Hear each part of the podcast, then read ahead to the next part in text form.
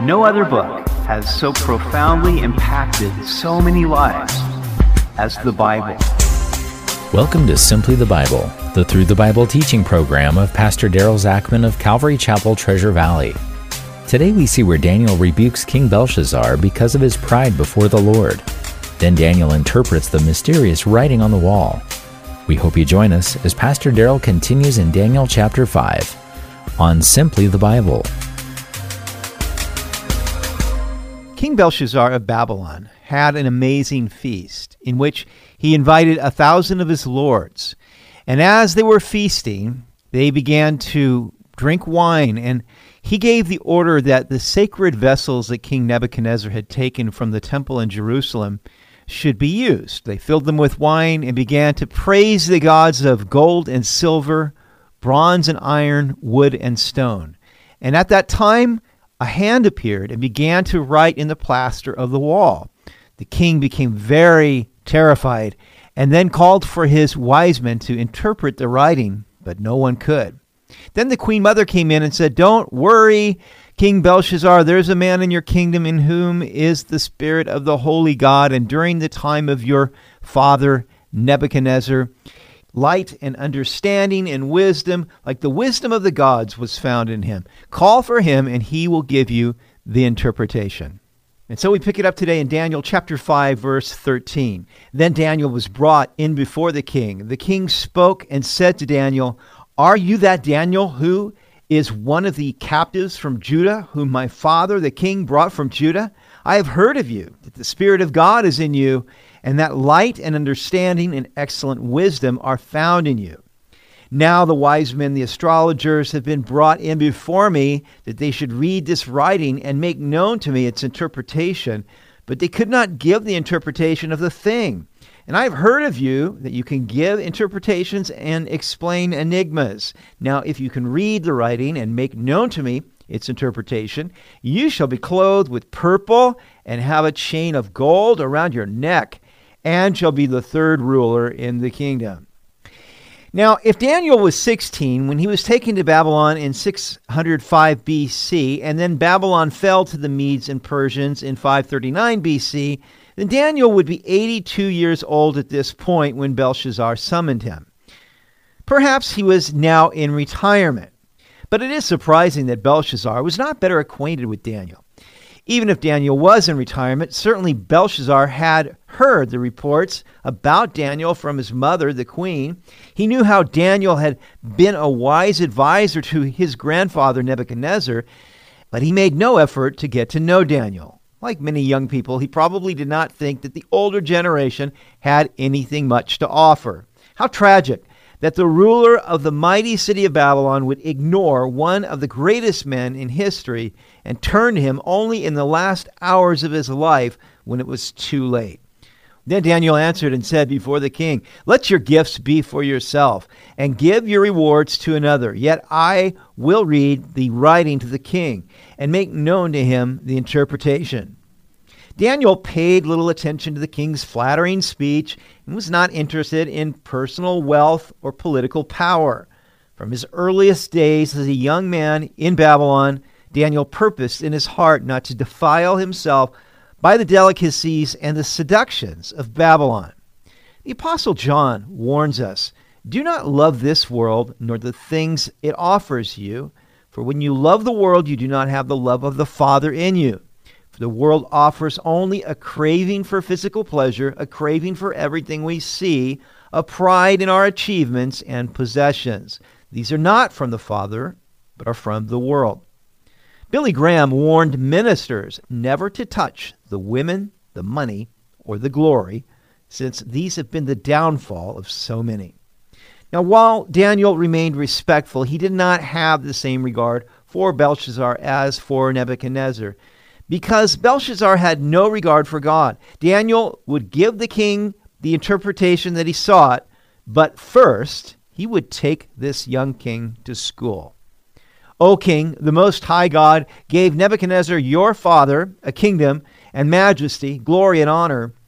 And because of the majesty that he gave him, All peoples, nations, and languages trembled and feared before him. Whomever he wished, he executed. Whomever he wished, he kept alive. Whomever he wished, he set up. And whomever he wished, he put down. But when his heart was lifted up, and his spirit was hardened in pride, he was deposed from his kingly throne, and they took his glory from him. Then he was driven from the sons of men. His heart was made like the beasts, and his dwelling was with the wild donkeys. He fed him with grass like oxen, and his body was wet with the dew of heaven, till he knew that the Most High God rules in the kingdom of men, and appoints over it whomever he chooses. Daniel boldly reviewed the events of chapter 4, how God gave Nebuchadnezzar a great kingdom. But when his heart became proud, God humbled him and drove him away. And for seven years he ate grass like an oxen until he came to his senses and knew that the Most High God rules in the kingdom of men. But you, his son, Belshazzar, have not humbled your heart, although you knew all this. And you have lifted yourself up against the Lord of heaven. They have brought the vessels of his house before you, and you and your lords, your wives, and your concubines have drunk wine from them. And you have praised the gods of silver and gold, bronze and iron, wood and stone, which do not see or hear or know, and the God who holds your breath in his hand and owns all of your ways, you have not glorified. Daniel, as an old man, did not hesitate to rebuke this blasphemous king before all his wives and officials. I have found that as people get older, they just really don't care what other people think. They know they don't have that much time anyway, so it really doesn't matter. But Belshazzar knew what happened to Nebuchadnezzar. He'd heard the stories, yet he failed to learn from his grandfather's mistakes. Instead, in his pride, he profaned the holy vessels of the Most High God and praised worthless idols. He could have learned the lessons of history, but instead he ignored them and foolishly gave himself over to revelry and idolatry. But I love Daniel's last words to Belshazzar The God who holds your breath in his hand and owns all your ways, you have not glorified. If Daniel could say this about a pagan king, then how much more can it be said of us who have believed? God holds our very breath in his hand, and he owns all our ways. So, why then do we often act so independently, as though we are free to go our own way and do whatever we want? I can understand why unbelievers do whatever they want. They don't know any better. But how is it that we who know that God holds us in his hand, owns all of our ways, and orders our steps, how can we act as though we can do whatever we want without regard for His will and His ways? Glorifying God is more than coming to church once a week or singing a few worship songs. It means living each day as though we really believe that we are not our own, but that we have been bought with the price of Christ's precious blood. It is living every day to please God rather than ourselves. That is the way Jesus lived, and it is what he desires for all his followers. Verse 24 Then the fingers of the hand were sent from him, and this writing was written. And this is the inscription that was written Mene, Mene, Tekel, Upharsin. This is the interpretation of each word. Mene, God has numbered your kingdom and finished it. Tekel, you have been weighed in the balances and found wanting. Peres, your kingdom has been divided and given to the Medes and Persians. The words literally mean numbered, numbered, weighed, divided. God had numbered Belshazzar's kingdom and finished it. The repetition of numbered probably means that the judgment is certain and immediate.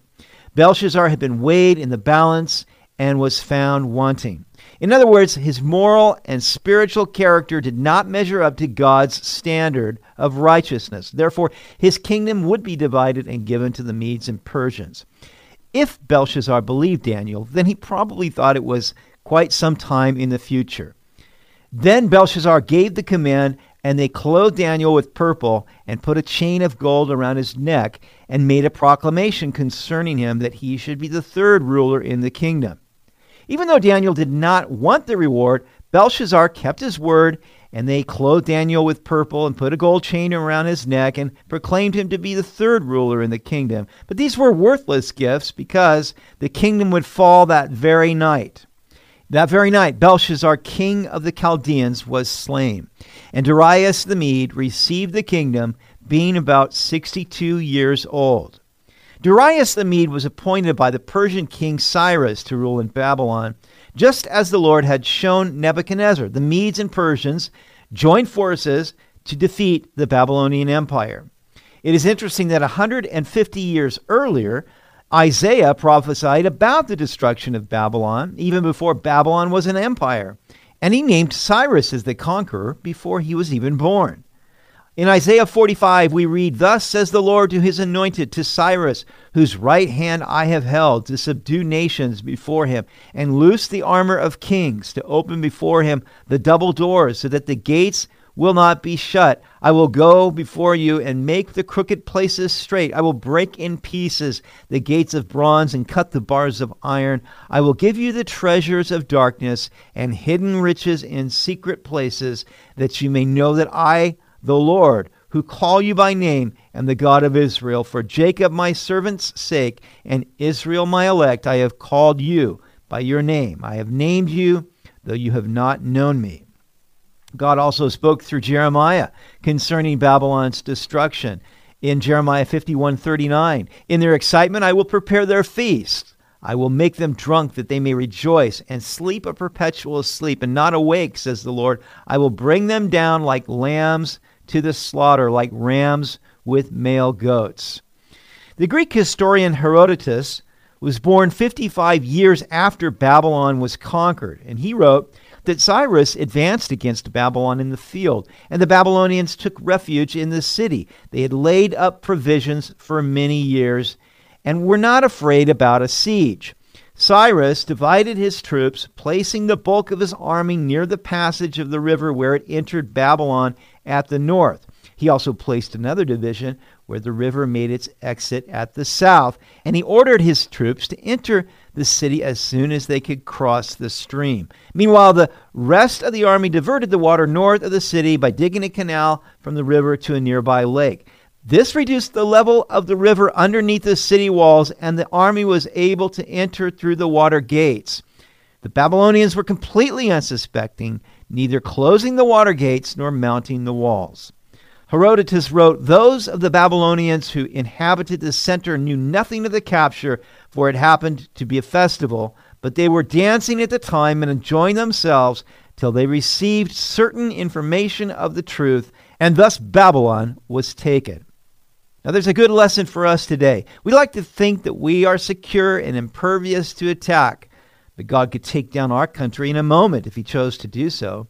We are told in 1 Thessalonians 5 3, For when they say peace and safety, then sudden destruction comes upon them, as labor pains upon a pregnant woman, and they shall not escape.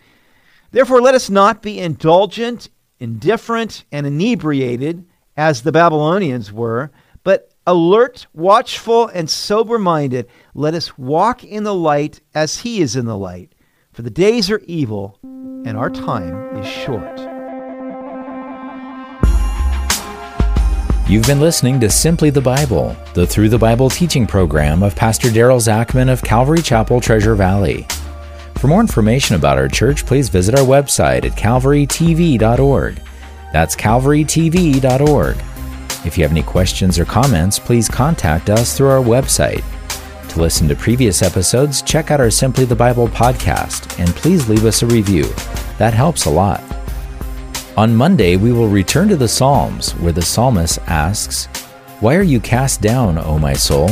We will look at how to best deal with depression. We hope you'll join us as we continue teaching through God's Word on Simply the Bible.